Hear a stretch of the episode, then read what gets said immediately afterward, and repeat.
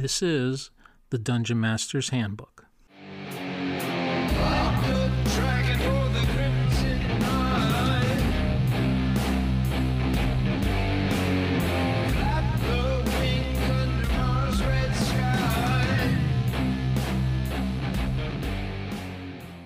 Hi, everyone. It's Michael, also known as Chicago Wiz, and welcome to episode 60 of Dungeon Master's Handbook. Wow, we're already at 60. It only took me five, five months to get there. I recorded my 50th episode at the end of March of this year, and it took me nearly a year to go from 40 to 50, so I guess my uh, pace is picking up a bit. Woohoo! All right, in this episode, I'm going to answer uh, some questions and also take some call ins. Um, the questions are interesting because they cover a little bit about things that I do in my campaign. And the call ins will be talking a little bit about, again, chainmail and OD&D. So let's get to it. Um, the questions I'm going to be answering came from Sean, a gentleman who wrote into me with some questions originally about my uh, three hex uh, system for starting a campaign, and we exchanged some emails. And he sent me, well, I actually assuming it's he, uh, Sean. If I've misgendered you, sorry. Uh, I, am assuming he. Uh, maybe that's wrong. So. Um, they uh, wrote me some questions about uh, some specific things in my campaign, and I thought it'd be interesting to go through them here. So Sean writes, I took your advice and stuck with a hex crawl and got the three hexes started. I have two towns with three hexes each. I think that's awesome. Um, Sean took the idea that you start with a home base and then you expand to three hexes around it as kind of your starting point. You know, you have three ideas to drive your campaign forward and give the players some choice on what they want to do and kind of inform them about what your campaign is going to be about. But just three hexes is only a suggestion. You know, I, I started off my uh, campaign with just three hexes and it quickly expanded into many thousand hexes, probably within about six months. But that's because that was my enjoyment.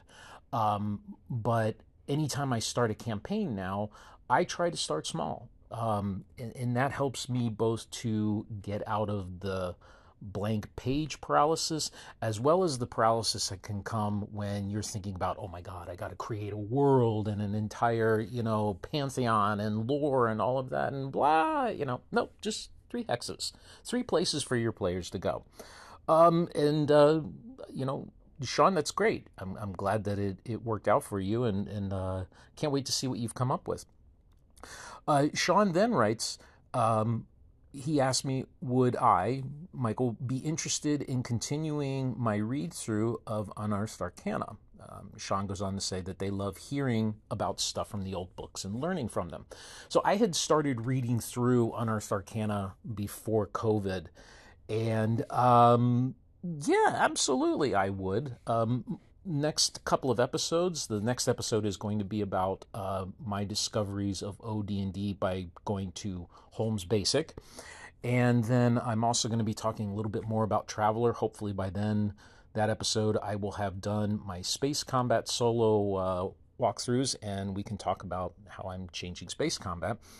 But absolutely, you know, some other things I was thinking about talking about was um, I had been reminded that I wrote a Micro Mech Warrior clone based on the first edition Mech Warrior RPG, which is the role playing game based in the Battletech universe. Um, and I also thought about doing a read through of Empire of the Petal Throne. Um, EPT is something that, um, while I haven't gotten to play it as much, it's a fascinating book. Um, and every time I read through it, I, I, get inspired with ideas. So um, but absolutely, maybe I will continue the Unearthed Arcana. Um, it's uh, not a book that I use in my campaign, but it certainly is interesting to read. Um, then uh, Sean goes on to talk about that they like in terms of using skills and expertises, they like the more, as they put it, the open style of OSR play versus uh, someone in who, from the later editions, would say, "Well, I just roll a perception roller, I just roll a stealth roller, I just roll, you know, this roll or that roll to do something." Um, and uh, they go on to say, I've not had the best luck in getting my in person players to do things in that way, meaning that OSR way. And, uh, you know, like, okay, I, I want to investigate if there's a trap on this door. Okay, what do you do? Well, I'm going to take a good look at the frame. I'm going to look and see if I see anything sticking out, maybe some sort of weird substance smeared on the door or the handle itself. Is there anything tied to the door handle? Uh, is there anything protruding from the frame that looks like, you know, it, it might be affected?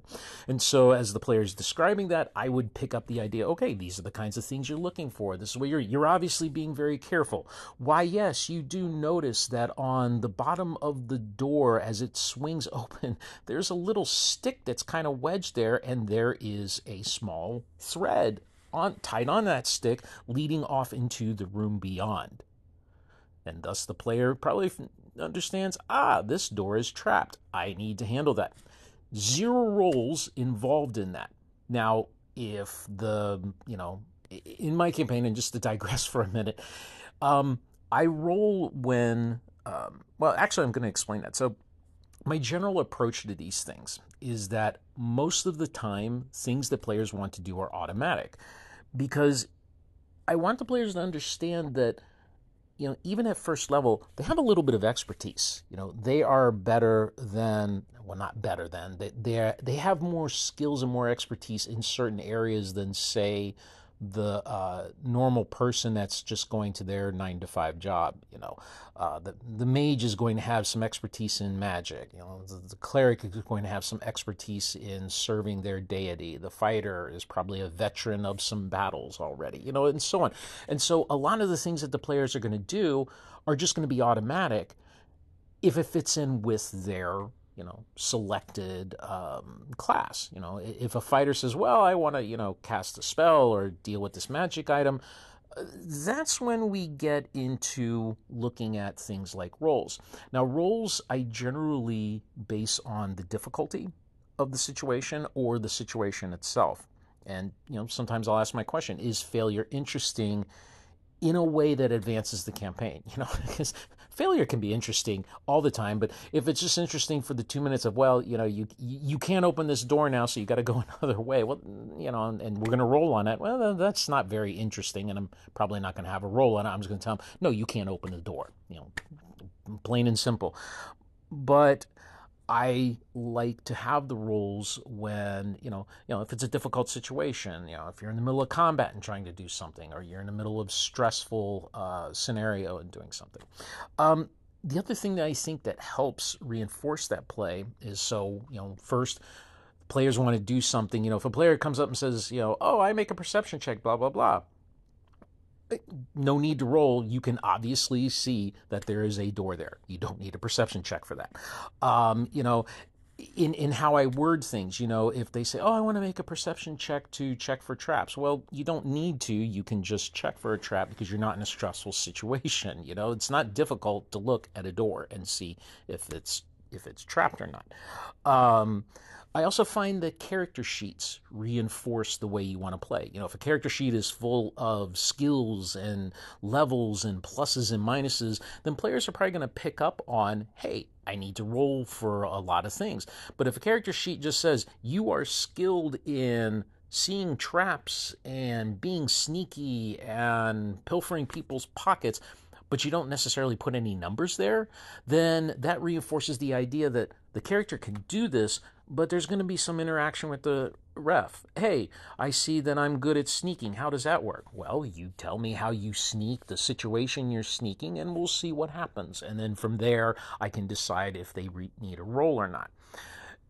The last thing is is being consistent about this. I try to be consistent in making things automatic when it makes sense and looking at a situation to see if a roll is needed and in reinforcing that conversation between me and the players. Uh, as the players learn how to do this, then gradually they'll come around. You know, um, players are like anything else. You know, they're like referees. You got to kind of learn something, and by reinforcing it, doing it over and over consistently, they'll soon pick up on the idea of, hey, this is how the game goes. Um, the next thing Sean asked me about was customized classes, um, and uh, they gave an example. I, am guessing this is from maybe fifth edition, where um, at third level a paladin has to take an oath to get some paladin skills, and a druid at third level has to, uh, you know, uh, find a circle to do things.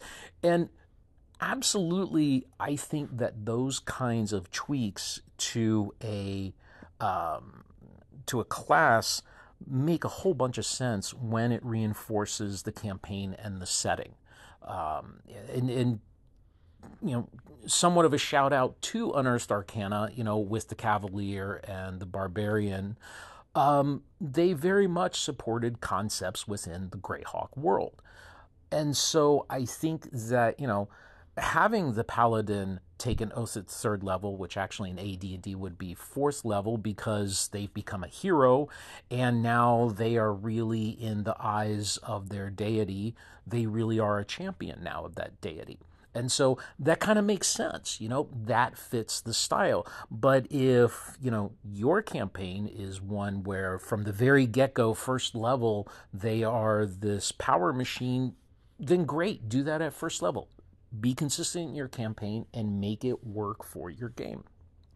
And then finally, Sean asked me about prestige classes and what I thought of them, and I had to go look that up because there is absolutely nothing in OD&D or AD&D First Edition that talks about prestige classes, and I learned something. You know, I, in in third edition and, and 3.5, there's this concept that if you meet certain requirements when you're leveling, then you can specialize your class. And I'm, I'm guessing a good chunk of you right now are nodding your heads because you played third edition. I had never heard of this. And, and the note on. Um, uh, uh, on the uh, Stack Exchange said this was based on cult levels from RuneQuest. So now I have to go poke around to some of my RuneQuest uh, friends and say, hey, what's this thing about cult levels? Um, so what I read, it, it kind of made me think that okay, you know, um, for me, prestige classes don't necessarily come into play in, in my campaign because I think the game itself and the player imagination is the key. You know, if they have these ideas of tweaking their class based on their experiences, based on the setting, based on who, you know, what faction they're associated with, I'll have that discussion. You know, I, I think OD&D and AD and even AD&D with, you know, how it did things, it still provides enough flexibility that a referee can go ahead and do those things. And there's a lot of latitude in tweaking the classes to match the campaign and setting. If you've listened to my podcast long enough, you, you've probably gotten the definite impression I'm not really fond of a bunch of books. Um, I, I would much rather pick up things from modules or from magazines or from blog posts or YouTube or whatever than to have all of these things codified in the rules. Give me the structure, give me the approach, give me the freedom to do this the way I want to do it, and I'll love that game. But if you set down with me, you know, five, you know, however many books there are for fifth edition, I know there was a ton for second edition and a ton for third edition those are okay for me, but in some ways there's like a pressure there. Well, you have to do it the way the book is, and and I think that also, re, you know, we were talking about reinforcing behavior with character sheets. I think if players see all of these books with all of these options, they don't get the sense that you can create your own. They just get the sense of, or at least it's been my experience, that they get the sense of, well, these are the rules, and all of these books are saying to do it this way. So I have to wait for the next book to come out so I can have this option or that option rather than working it out with their DM. I would much rather do it the latter way. Anyway, thank you, Sean. I really appreciated the email and the comments. And so, with that, now we're going to get to some call ins. I have my first call in of this uh, episode from Jason of Nerds RPG Variety Cast. Hey, Michael, Jason here. Just want to say I enjoyed episode 58. Thank you for sharing how you do missile combat in OD&D. It's really interesting to see how different people do, you, you know, interpret it differently and, and handle it differently. So you know, it's very valuable to hear Daniel's episode and hear your episode and see the differences there. So thank you for doing that. And, and I definitely think everything you said makes sense and can, can see doing it that way, and I can see the way Daniel's doing it. So I, I don't necessarily think there's a wrong way. You just have to decide what's comfortable for you and your group.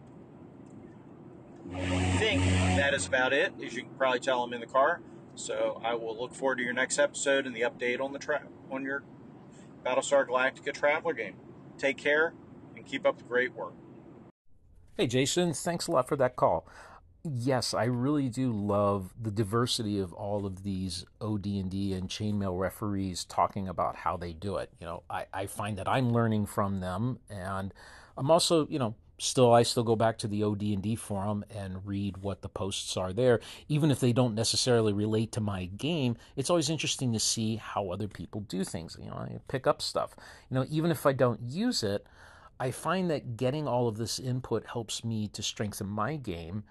And, you know, best case, I learn something new or come up with something new. Or if a player comes up with a situation, I think, huh, you know, Daniel handled that this way. Or, you know, um, uh, the, the, the cleric handled that the other way, and or you know I read about this on a forum, and I can draw on that. So no, absolutely, I really love all of the diversity and the discussions we're having, and um, yeah, thanks a lot, Jason, for the call in. Next, we're going to hear from John from the Red Dice Diaries. Hey there, it's John from the Red Dice Diaries. Just listened to your episode about missile fire in chainmail, and I've got to say, I've I, for my sins, I don't really know a great deal about chainmail. Obviously, I know it was part of the sort of D and D history, but aside from a few odd bits and pieces I've read on the internet, I don't really know a lot about it, and I don't really tend to have sort of mass battle rules in my games. Although I know you, that's not the only way you can use it, but you listening to your podcast has definitely made me a little bit more interested and how I might be able to potentially use that in the future of my games. And obviously, I know that originally it was sort of like it was the default combat system of D and D, I believe, before the the optional method took over. But yeah, you've definitely inspired me to go and have a bit of a look at that. So thank you very much. Take care. Hi, John. Thank you for that call. I'm glad we've piqued your interest in chainmail. I hope you've had a chance to pick up the rules, or um, I believe I answered you kind of laterally through Daniel's podcast about uh, the retro clone restatement of chainmail called Grognard. And if you haven't found that yet, I will put a link to that in my show notes. And I'll also put a link to all the callers in my show notes as well for folks that want to see. Uh, Grognard is a great plain English restatement, reorganization, if you will, of the chainmail rules. And if I'm kind of scratching my head a little bit and confused about something, I'll go hop to Grognard to see uh, what it's all about. So yeah, I, um, I, I can't wait to hear what you come up with, and I hope you'll podcast about your first chainmail game. So thank you again, John. And last but not least, we are going to hear from Daniel of the Bandits Keep podcast and YouTube channel and the whole media empire. So, what do you got to say, Daniel? Hey, Michael. Daniel from Bandits Keep calling in. Really enjoyed your episode on missile fire using the chainmail system, the troop combat system, with your OD&D game. Makes a lot of sense to me. And uh, yeah, I do have a question though. So I came home and I was looking at my charts, and I've noticed that, for instance, if you are a single person, like a first level fighter, and you're firing a bow, you've got about a 50% chance of hitting and you know scoring a hit against an unarmored opponent, but you have absolutely no chance of hitting half armor or shield or plate. So if you are that uh, you know first level character with your one guy in the group with the bow, you basically can't hit anything unless it doesn't have armor on do you stick with that? Or and then just say well you know make sure you have enough people in your group that have bows so you can you know get to that level. Or do you have some kind of minimal like one hit? Because you know or do you use the unarmored for the low level? I'm just curious how you do it perhaps with the penalty maybe they only hit on a six. I'm just curious if you've made up a rule for that or it's not become an issue because you play at a higher level or always have enough people. But i'm curious how that would play out because i always think of parties of like uh, like two and three people you know sometimes they get beat down to that level and maybe that just makes their bows ineffective against heavily armored people. That certainly seems realistic. So I'd be curious what you do in those cases. Because I know for me, and I may have mentioned this in mine, like with a short bow, for instance, you basically can't hit you know, somebody in chain or plate or whatever. You need a better weapon to do that. So this is kind of the equivalent, except it's number of people, not so much weapon. So I would love to know how you handle that and uh, keep up with all the excellent episodes. I'll talk to you soon. Hey, Daniel, thanks for the comments, and that's a great question. So, for the folks uh, who don't have chainmail in front of them, what uh, Daniel is talking about, at least from the third edition of chainmail, is the chart on page 11 where it talks about uh, resolving missile fire. So, in that uh, table, you have the number of figures who are shooting if their target is unarmored, wearing a little bit of armor, has a shield, or if that target is fully armored. And then it breaks it down by the number of shooters or your fighting capability. And either a one through three, you hit this many times, or a four through six, you hit that many times. And you have to be third or fourth, you either have to be three or four figures shooting or have a fighting capability of three or four in order to have a 50 50 chance of getting one hit on someone who has some armor or has a shield. And you have to be a hero level, meaning, you know, four figures or a fighting capability of four to put a hit or have 50% chance of putting a hit on someone who's fully armored. And absolutely, to me, that makes a lot of sense. Um, it has actually come up, and the way I explain it to the players is it really is difficult. Um, you know, you, you are uh, you, you're not skilled enough yet. Uh, you haven't had enough experience. You only have a dagger or a, a, a single bow and arrow.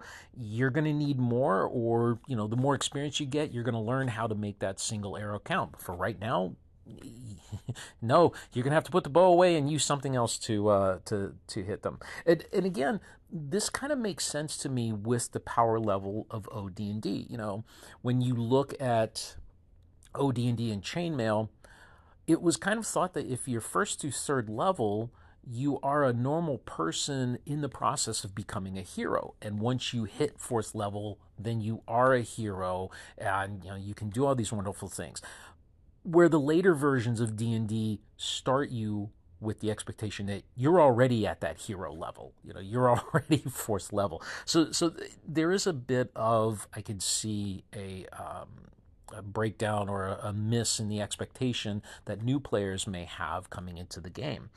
Um, you know, it makes sense to me that a hero would know how to use their bow and arrow to possibly hit a fully armored individual. Now, where this really has come up is in my res- uh, rescue of Hamlet game. So there are three characters that this would affect. So there's Brother Smythe, the druid, who can hurl a hammer, and they have a fighting capability of two. There's Spugnor, the magic user, who could hurl a dagger. They have a fighting capability of one plus one. And then there's Furnock, the thief, who can also hurl a dagger, although he probably doesn't want to. Spoiler: it's a magical dagger.